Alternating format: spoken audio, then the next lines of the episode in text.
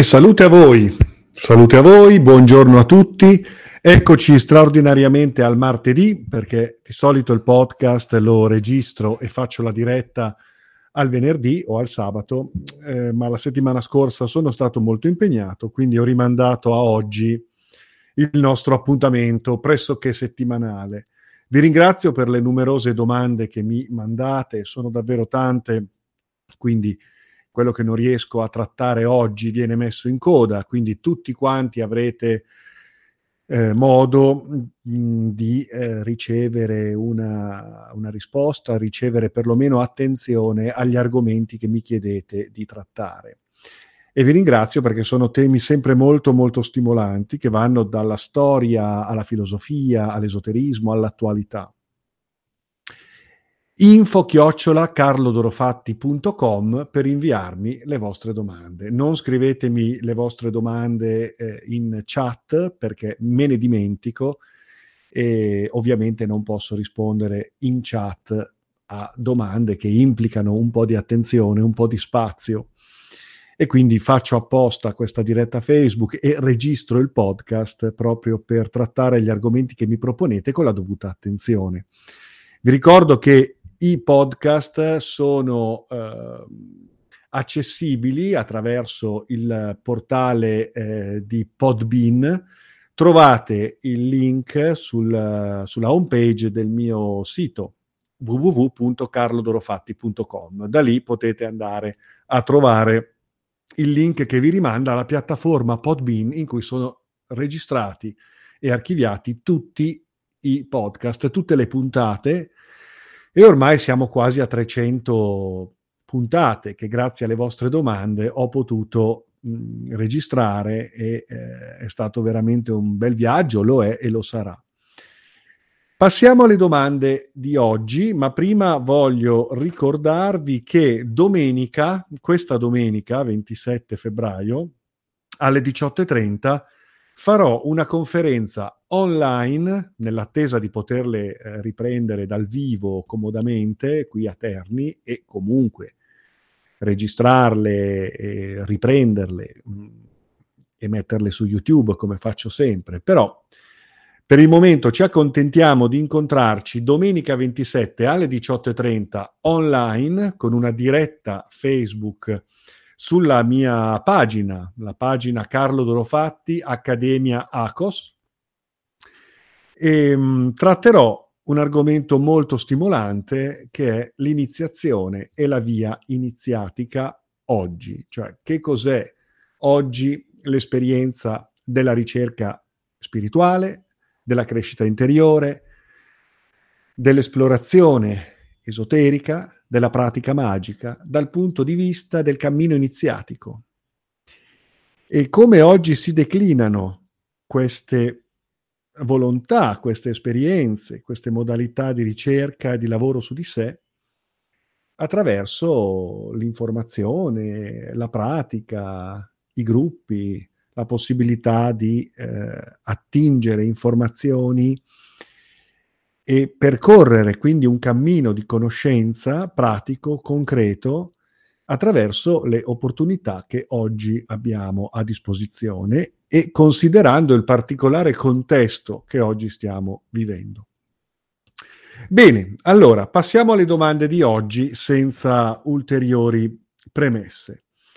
Ho ricevuto ben tre domande eh, praticamente eh, uguali che mi chiedono di trattare l'argomento angeli, angelion, angari. Mm, ho fatto un post qualche giorno fa eh, che ha destato una certa curiosità sul, sul concetto di eh, angelo, angeli, tema molto molto eh, caro a molti e alla eh, New Age in generale. Mh, moderna.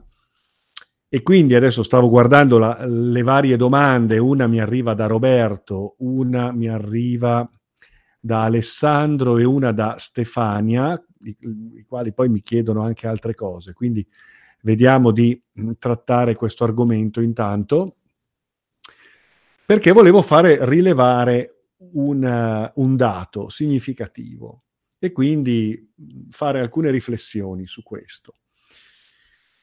Ora, eh, la parola angelo deriva dal latino angelus eh, e eh, dal greco, dal greco angelos. Poi mh, in ebraico troviamo il termine malak o anche Elohim con eh, l'interpretazione di angelo. Angelo che nella tradizione antica è mh, interpretato come un messaggero, un messaggero divino. E poi nella tradizione cristiana diventerà eh, l'angelo soccorritore che sta a fianco a ogni battezzato, l'angelo custode. Però entriamo un pochino nella, mh, mm, nella tradizione e nell'intenzione originale. Questi angeli o arcangeli nelle loro varie schiere e quindi nei loro vari livelli di potenza in quanto emanazione divina, ecco, fanno parte tendenzialmente di questa tradizione del bacino del Mediterraneo, la, la tradizione mesopotamica, ebraica, eh, classica, ma si riferiscono eh, in principal modo a, um, alla religione monoteista eh, che vede mh, protagonista il Dio biblico, che siano eh, angeli che vengono più o meno reinterpretati e riformulati dalla tradizione classica nella tradizione giudaico-cristiana e quindi cattolica. Eh, che siano presenti sia nell'ebraismo, sia nel cristianesimo, sia nell'islam. Comunque facciamo riferimento a quello stesso Dio biblico che conosciamo come Yahweh. Un Dio di una religione mh, ebraica molto irascibile, capriccioso, vendicativo, che dispensa castighi e premi, che elargisce comandamenti, che instaura patti di alleanza con un popolo preciso e che grazie a tutta una serie di studi, e mettiamoci dentro anche Biglino, mettiamoci dentro anche personaggi interessanti come poteva essere eh, anche eh, insomma, quei personaggi che hanno indagato anche la tradizione biblica in una chiave ufologica, Salvador Frixeido per esempio. Ecco, diciamo che questo Dio, dai tratti molto umani, fisici sebbene poi lo si intende come onnipotente, onnipresente, irraggiungibile, eh, trascendentale, creatore, nei confronti del quale eh, la catechesi prevede una totale sottomissione, devozione eh, e l'impegno a rispettarne i comandamenti se secondo quello schema, si vuole essere salvati, salvati dalla dannazione del peccato. Ecco, questo schema, questo impianto religioso tipico eh, della tradizione giudaico-cristiana e anche musulmana, ecco, ehm, è un eh, Dio che nella Bibbia troviamo, nell'Antico Testamento in particolare, al centro di guerre, di battaglie, di... Mh, sottomissione di altri popoli e dei loro dei e delle loro tradizioni religiose e spirituali. È un Dio demonizzatore che chiede lo sterminio di tutti coloro che sono al di fuori della, eh, della sua eh, devozione, mh, della devozione a lui dovuta. Quindi è un Dio particolarmente, particolarmente irruento e lo troviamo nell'Antico Testamento, appunto nei suoi tratti decisamente mh, violenti. È un Dio che richiede sacrifici, che richiede prove molto dure e una obbedienza esclusiva. Questo Dio, in quella tradizione che poi viene ereditata e confluisce in quello che sarà il cristianesimo nelle sue varie espressioni, è eh, aiutato da tutta una serie di eh, sue emanazioni, milizie, gendarmi, controllori, sterminatori, punitori, che noi conosciamo come i suoi angeli e arcangeli. Quindi questi angeli che vengono sempre costantemente rievocati anche nella moderna uh, New Age, ricordiamoci che sono gli angeli di Yahweh, sono i suoi gendarmi, le sue milizie, la lunga mano armata di una divinità che pretende obbedienza e eh, vendetta, oltre che lo sterminio di tutti i peccatori e di tutti coloro che sono al di fuori, ripeto, dalla sua area di influenza, che adorano altri dei, che si permettono di eh, aderire ad altre fedi, ad altri culti, ad altre religioni. E quindi questi angeli non sono tanto messaggeri divini o soccorritori, ma mh, mm, svolgono questo servizio nei confronti di Yahweh verso il suo popolo, i suoi fedeli, i suoi devoti.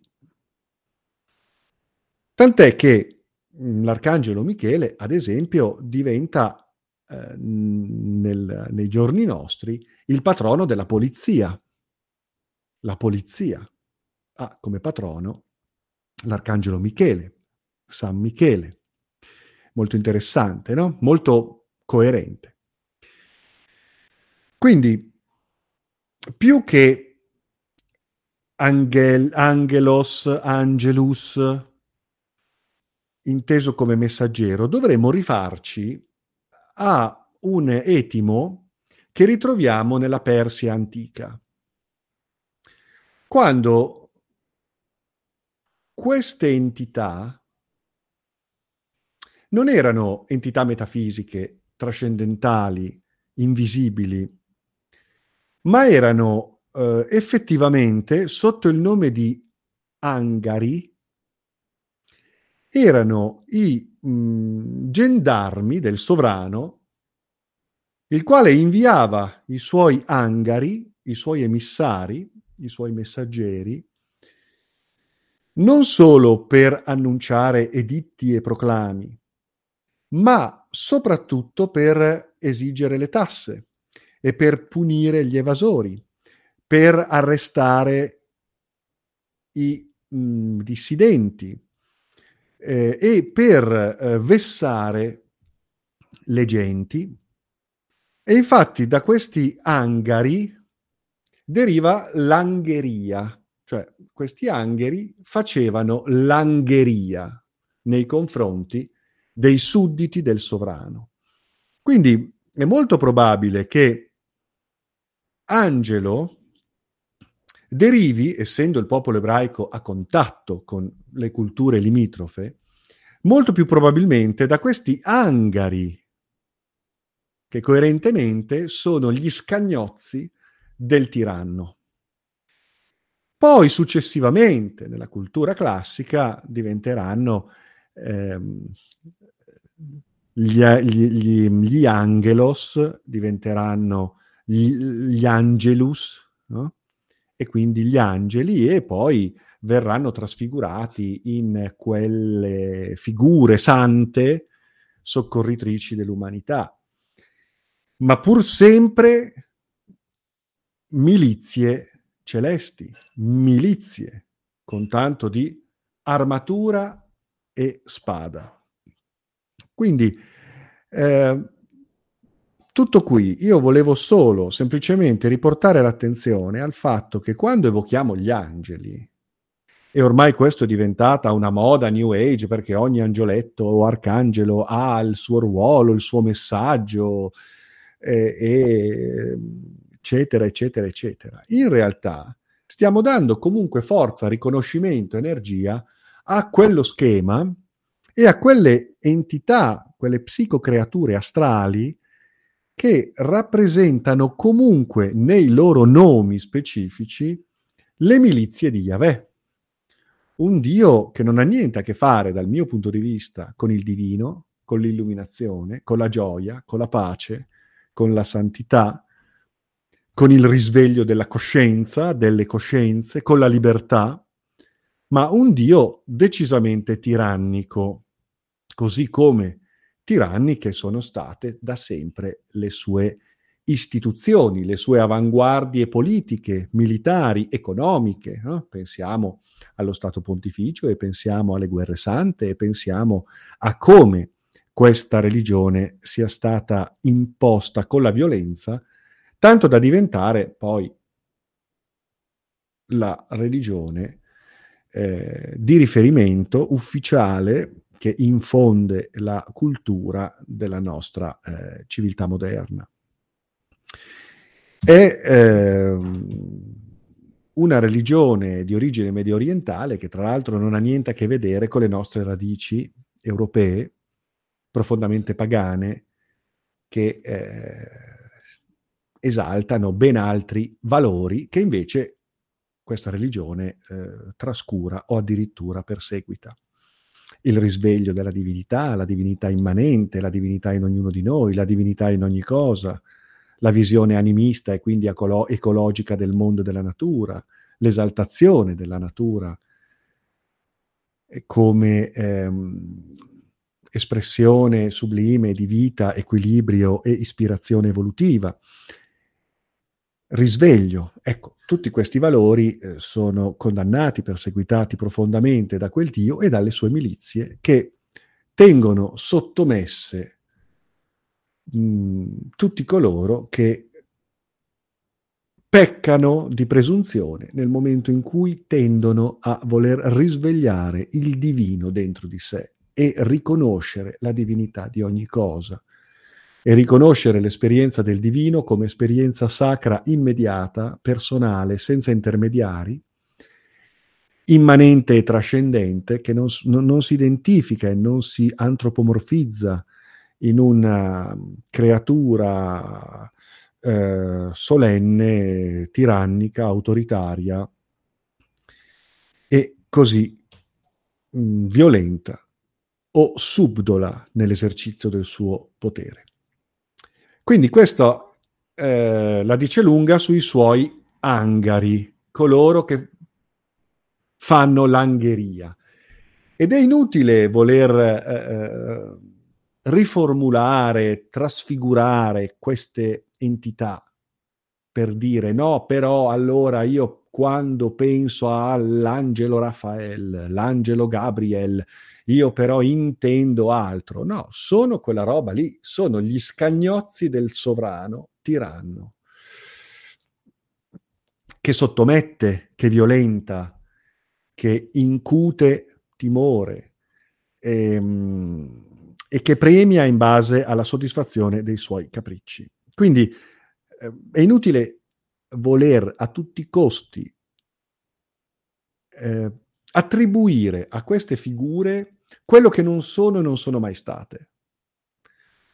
Figure che tra l'altro sottomettono l'uomo, figure che sottomettono icone di divinità, di forze, di energie più antiche che invece custodiscono l'agnosi universale e rappresentano quello spirito divino che in ognuno di noi alita e motiva all'evoluzione della coscienza. Pensiamo al drago, per esempio, pensiamo al serpente, simboli di vita, di evoluzione, di energia vitale e spirituale, che però passano dalla parte dei cattivi, dei malvagi, dei presuntuosi, eh, perché gareggiano con il tirannico sovrano divino e subiscono quindi le angherie dei suoi scagnozzi.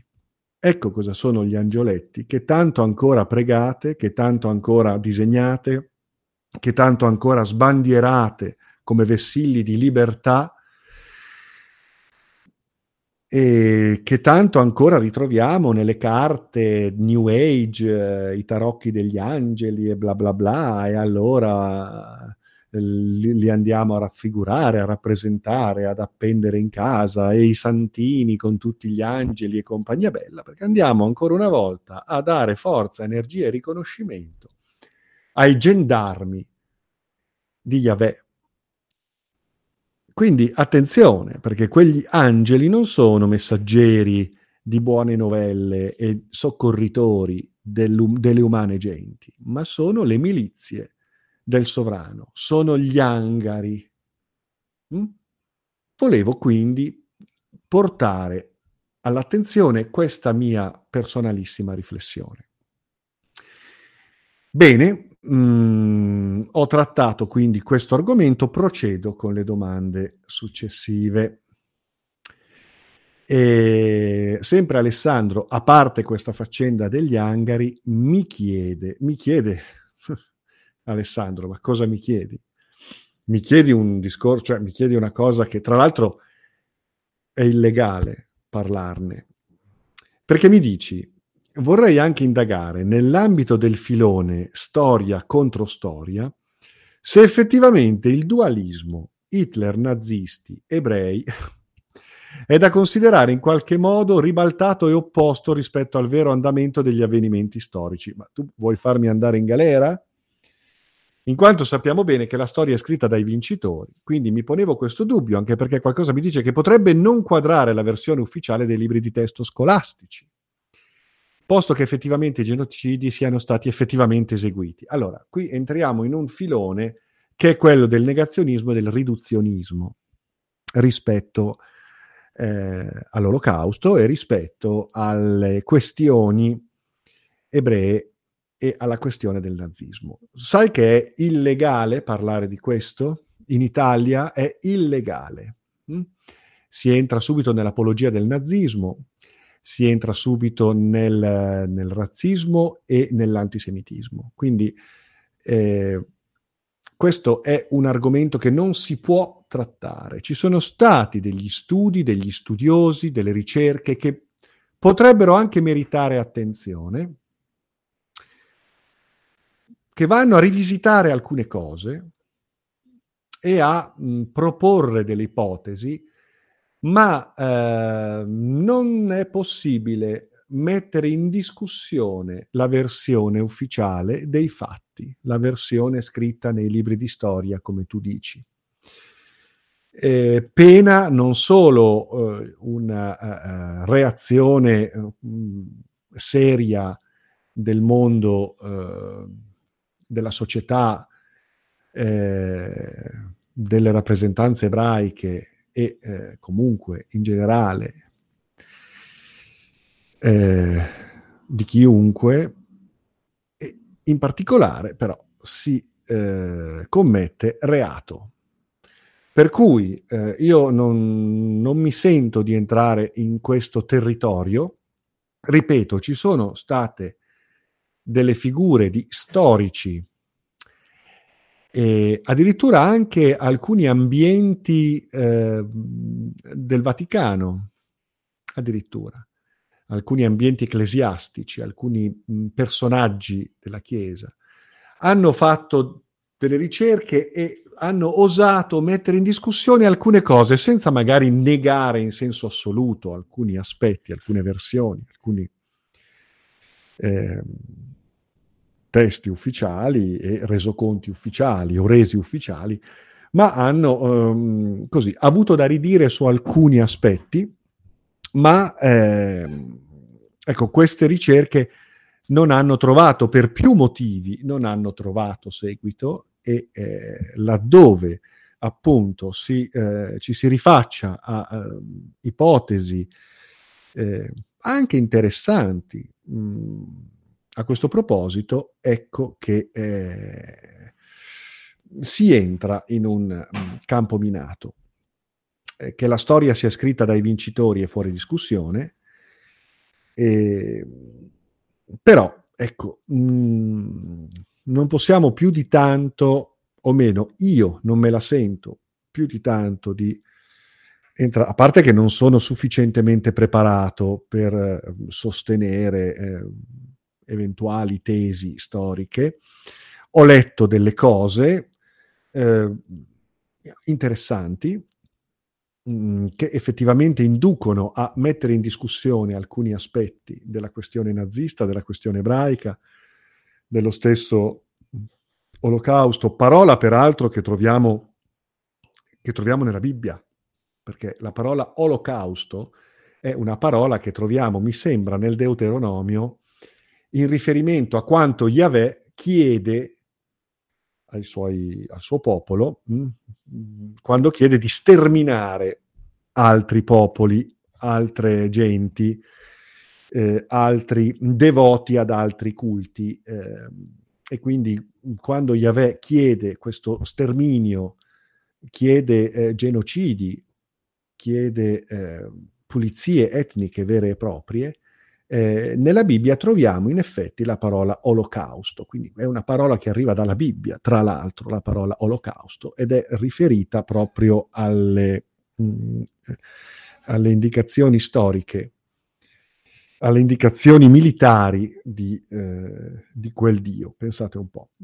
Quindi Mm, lasciamo andare, lasciamo andare questo argomento e passiamo decisamente ad altro. Comunque grazie per questa, uh, per questa domanda, perché comunque eh, siamo qui anche per esprimere liberamente le nostre domande, le, le quali a volte devono rimanere tali. Andiamo avanti. Ecco, uh, Stefania che mi parlava degli angari, angari, ecco, no, niente, non aveva altro da aggiungere. L'amico uh, Marco mi chiede, l'amico Marco mi chiede, che ne pensi di aprire un dibattito nel tuo prossimo podcast sulla spiritualità vedica? Eh, qui eh, è un bel argomento, è molto molto vasto, anche qui pro e contro, ci sarebbe molto da dire. Adesso vediamo quello che, che riusciamo a dire in base alle tue domande. È il confronto tra essa e la società odierna occidentale. Mm. Come sai, il ritmo produttivo e frenetico della società capitalista occidentale sta comportando una serie di eh, disagi evidenti anche nell'ambito delle relazioni e dei rapporti umani. Cosa c'è che non va? Eh, cosa c'è che non va? Come possiamo uscirne? Come possiamo cambiare l'ideologia sociale di base che la caratterizza? Cosa ne pensi? Qui sono diverse domande, caro Marco. Quindi mi riservo anche di riprendere la tua domanda molto articolata anche in altri momenti. Però, per quanto riguarda la spiritualità vedica, eh, cosa vogliamo dire rispetto alla spiritualità vedica? La spiritualità vedica, qui parliamo di almeno 4.000-5.000 anni fa, più o meno la, la, scrittura dei Veda viene fatta risalire al XX secolo a.C., siamo nel 2200 a.C. più o meno. Mm, si parla di Veda in quanto testi di eh, origine divina, suddivisi in diverse raccolte eh, le prime raccolte eh, vedono eh, al centro un testo che forse è il più conosciuto, quello dei Rig Veda, e poi proseguendo nella, eh, nello sviluppo storico dei Veda troviamo le Upanishad, per esempio. No? I Veda sono un corposissimo eh, ehm, insieme di testi dai quali si basa la tradizione, sui quali si fonda la tradizione ariana, la tradizione indoi, induista, indoeuropea, induista, quando eh, appunto ehm, eh, i popoli ariani, mi sembra dall'Afghanistan, m- si mossero verso l'India, imponendo ancora una volta con la violenza alla tradizione precedente, prima avevamo le tradizioni sciamaniche e le tradizioni, ehm, le tradizioni dravidiche, che erano tradizioni molto interessanti, molto più interessanti di quelle vediche, direi. Quando si studiano i tantra, le origini dei tantra, quando si studiano le origini di alcuni aspetti del taoismo o di alcune dottrine che poi riprendono, eh, vengono riprese nel taoismo, eh, in certe correnti buddiste, ecco, ci si rifà a mh, epoche dravidiche, pre-ariane, per andare a recuperare una serie di valori spirituali che eh, l'arianesimo vedico ha spazzato via, perché comunque i Veda, per quanto possano essere dei testi di grande ispirazione spirituale, io ho i Veda. Eh, beh, dire che ho i Veda non è corretto perché dovrei avere eh, la casa piena di libri solo, solo di Veda. Però ho le raccolte principali e li ho studiati e, e devo dire che sono testi di grandissima ispirazione spirituale, però sono anche eh, il fondamento di quell'induismo che è l'induismo delle caste, che è l'induismo religioso, istituzionale, dualista, che ancora una volta trasforma la spiritualità in religione, in dogmatismo, devozionalismo e anche politica. Ehm, quindi il problema poi diventa sempre umano. Tuttavia questi testi contengono delle perle straordinarie. Pensiamo al, eh, pensiamo a, al Rig Veda, appunto, pensiamo alle Upanishad, e in questo contesto il Mahabharata con eh, all'interno la Bhagavad Gita, che è un testo stupendo. Però questi testi vanno saputi leggere in chiave esoterica, una chiave che è stata mm, un po' persa dall'induismo ortodosso, l'induismo vedico, dal, dalle correnti yogiche vediche, e eh, ad esempio da tutte quelle correnti che intendono interpretare i Veda in senso assolutamente letterale. Pensiamo ad esempio agli Hare Krishna che interpretano in modo assolutamente letterale i resoconti dei Veda. Un po' come i testimoni di Geova del, dell'induismo. Ecco, gli Hare Krishna sono un po' i testimoni di Geova dell'induismo. Consentitemi questa battuta per quanto io conosca Hare Krishna mh, mm, e rispetto naturalmente, perché comunque ci sono delle cose bellissime all'interno, però eh, bisogna vedere poi quali sono state le evoluzioni storiche, politiche di una religione come quella eh, indu- induista, senz'altro molto colorata, molto folcloristica, molto complessa. Però sicuramente nei Veda troviamo rintracciabile un'etica di tutto rispetto. E il confronto tra i Veda e la società odierna occidentale, beh, eh, i Veda sono stati profetici per molti versi rispetto alla società odierna occidentale, o meglio globale, perché ormai Occidente e Oriente non sono più demarcazioni sostenibili dal mio punto di vista.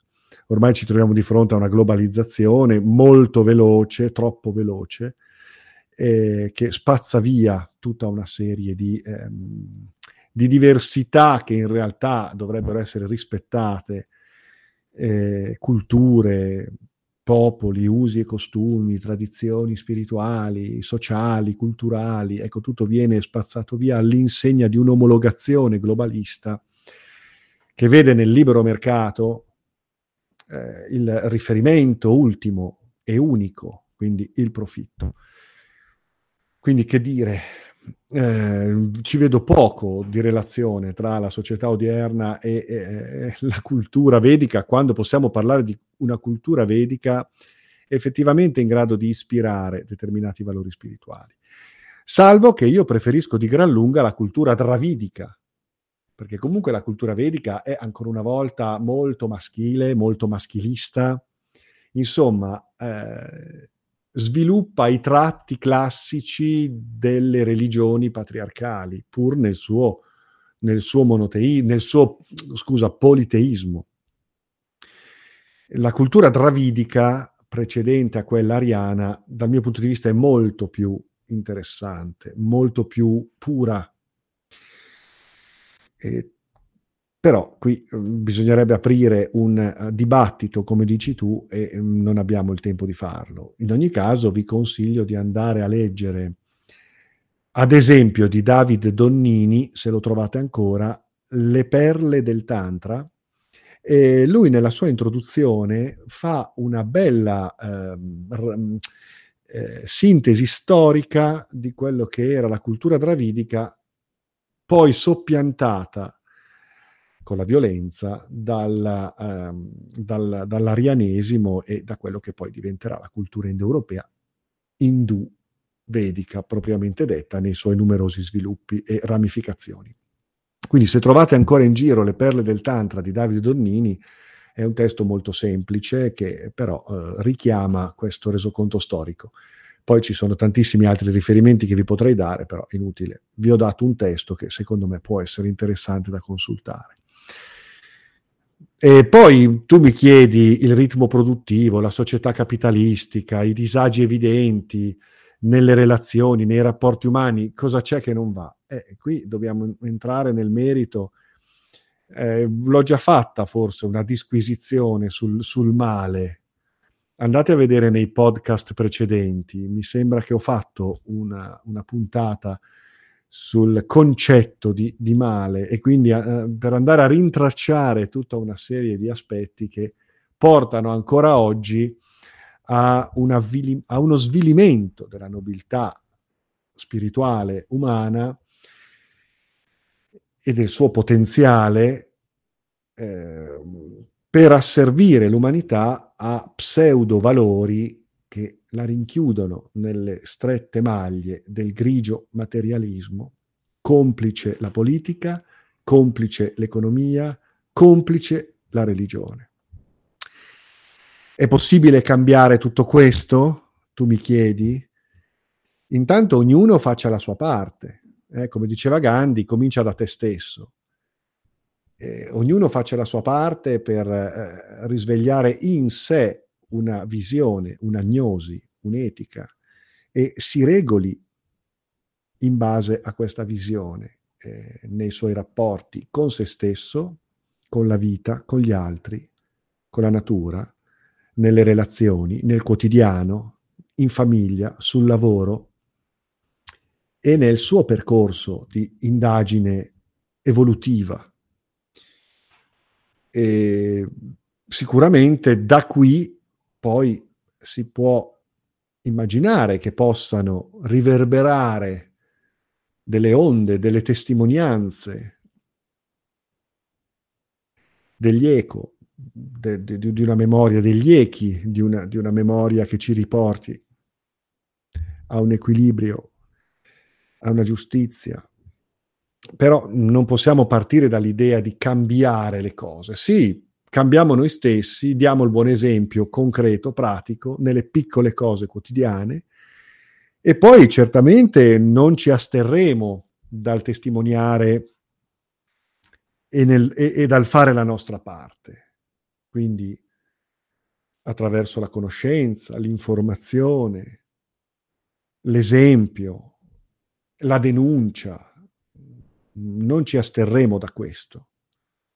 Ma dobbiamo farlo, come direbbe la Bhagavad Gita che abbiamo testé menzionato, eh, senza attaccamento al frutto dell'azione. Cioè, noi lo facciamo perché ci crediamo, perché lo siamo, perché vogliamo esserlo e vogliamo testimoniarlo, senza fare proseliti, senza voler convertire nessuno, semplicemente facendo sì che possa riecheggiare nel cuore di tutti una, una luce, un suono, una voce della coscienza che noi prima di tutto tendiamo a voler risvegliare in noi.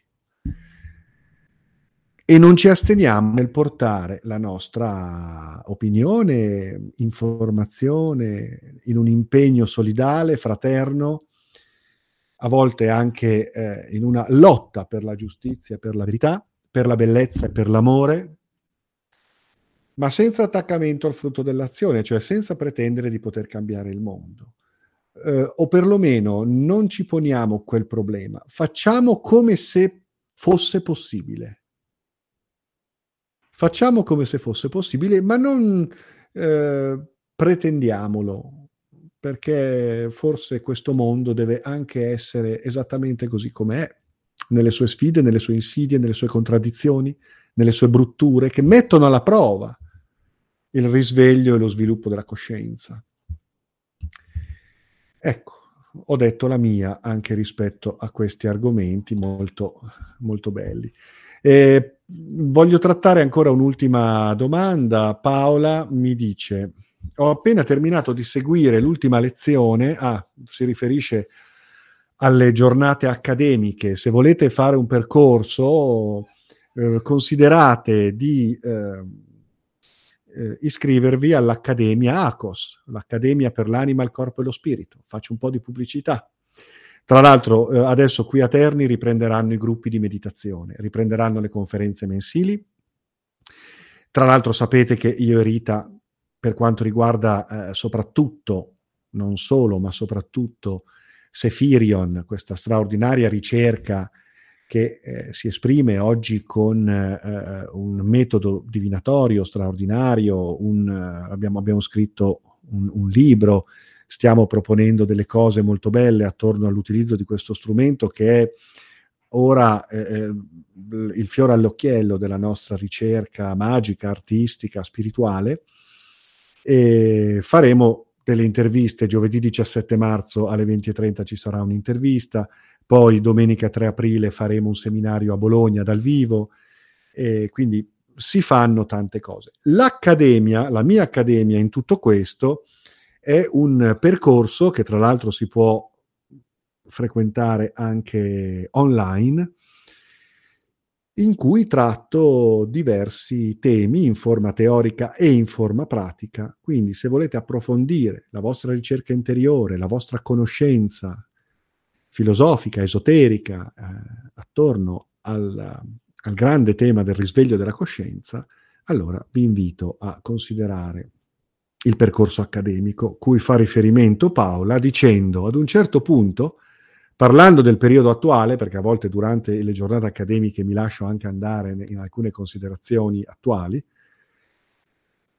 eh, ho detto, qui mi citi, mi fido perché non mi ricordo, però mi dici, l'apocalisse che stiamo vivendo per alcuni sarà una vera e propria rivelazione per altri diventerà qualcosa di mortifero, cioè un'apocalisse intesa proprio come fine dei tempi, fine dei loro tempi, di quei tempi. Mm, ma si intende simbolicamente o anche concretamente? Beh, prima di tutto simbolicamente, cioè l'Apocalisse è rivelazione, rivelazione di una civiltà al collasso che esige un rinnovamento radicale e quindi una rinascita, un risveglio, la rivelazione di un, di un fallimento di certi pseudo-valori dei quali oggi il pianeta sta pagando le conseguenze e l'umanità è giusto che quindi collassi su se stessa nel momento in cui ha inseguito delle chimere, il denaro, il materialismo a tutti i costi, i privilegi, eh, quindi eh, l'ego, tutto questo è giusto che eh, conduca ad un necessario fallimento di una civiltà ma necessario anche perché è strutturalmente prodromo ad una rinascita. Questo è sempre accaduto, è sempre avvenuto. Quindi eh, per, qual- per qualcuno sarà la fine, per qualcun altro sarà una fine e un nuovo inizio, come è sempre accaduto nella storia. E poi tu mi dici anche concretamente, e qui mi fai, mi dici secondo le conoscenze iniziati che c'è in vista un collasso epocale, eh sì, che implicherebbe anche la morte fisica, oltre che spirituale, di molte persone. Eh. Adesso qui eh, tu mi, mi, mi, dici, mi metti tra parentesi, legata al vaccino.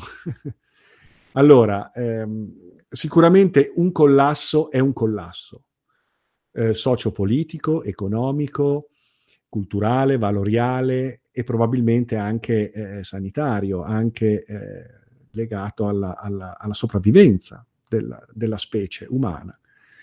O perlomeno per qualcuno sarà così, per qualcun altro che invece ha investito e investe eh, vibrando sul, sui codici della rinascita, lasciatemi usare un linguaggio enigmatico e sibillino, per chi investe in un certo tipo di eh, conoscenza, pratica e valori, recuperando memoria di sé e visione di insieme, ecco, senz'altro per questi ultimi ci saranno le premesse per una eh, straordinaria rinascita, uno straordinario rinascimento radicale del proprio status eh, fisico, psicologico, biologico, spirituale e divino.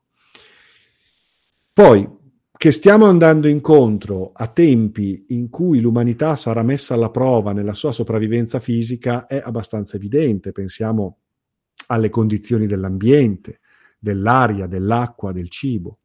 Pensiamo alle strategie eh, sanitarie che ancora una volta legate a logiche di profitto non hanno a cuore la salute pubblica, ma eh, speculano sulla salute pubblica per eh, esaltare e realizzare i loro progetti eh, politici, di potere e economici. E eh, stiamo vivendo un'epoca di profonda intossicazione, un'intossicazione morale, spirituale, psicologica e anche fisica. E sicuramente anche quello che sta accadendo, andatevi a sentire le mie interviste al dottor Massimo Formica, e beh, eh, non va certo nella direzione di un sostegno alla nostra salute. Pertanto eh, l'umanità incontrerà dei momenti molto difficili anche sul piano della sua stessa possibilità di sopravvivenza. E, ehm, tutto questo a cosa porterà? Porterà alla morte, porterà delle mutazioni, porterà a un uh, transumanesimo cibernetico artificiale e inquietante, legato alla uh, impostazione di un nuovo ordine mondiale, come da molti sognato e desiderato, auspicato, oppure porterà a un qualcosa che anche da un punto di vista spirituale, alchemico, metafisico, condurrà ad una eh, rinascita dalle ceneri di, un, di una civiltà e di un tempo, di questo tempo.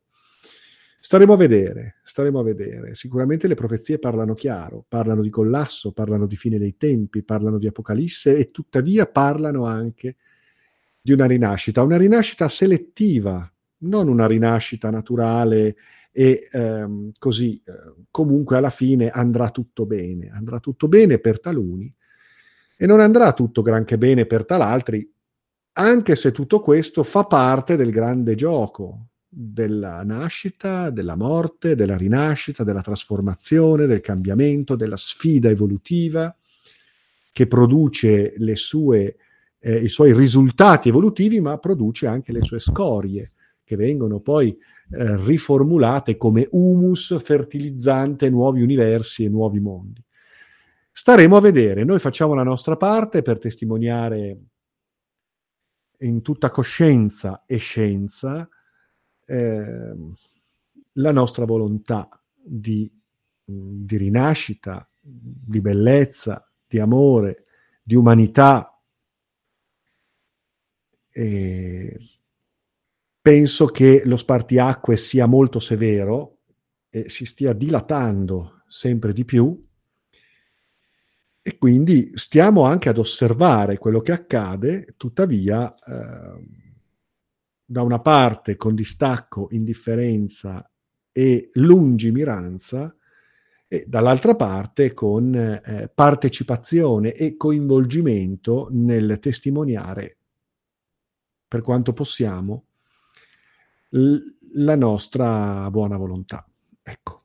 Io vi ringrazio, mi sembra di aver fatto un sermone domenicale, scusatemi se sono stato un po' pedante, ma mm, è molto interessante quello che sta accadendo, ok? Quindi forza, coraggio, centratura, bellezza, amore e tuttavia consapevolezza di quello che sta accadendo e capacità certamente di lottare per la tutela della propria integrità psicofisica. E vi rimando a domenica alle 18.30 la conferenza sulla via iniziatica sulla mia pagina Carlo Dorofatti Accademia ACOS e continuate a seguire le mie attività sui social perché man mano annuncio quello che via via andrò a fare e andremo a fare anche con Rita Minelli per quanto riguarda gli sviluppi divulgativi e formativi di Sefirion, mm, che in questo momento è al centro della nostra attenzione, in quanto siamo molto contenti di aver dato alla luce questa, mm, questo straordinario stimolo di, di conoscenza e lavoro su di sé. Grazie a tutti, salute a voi Buona giornata, buona settimana. Ciao.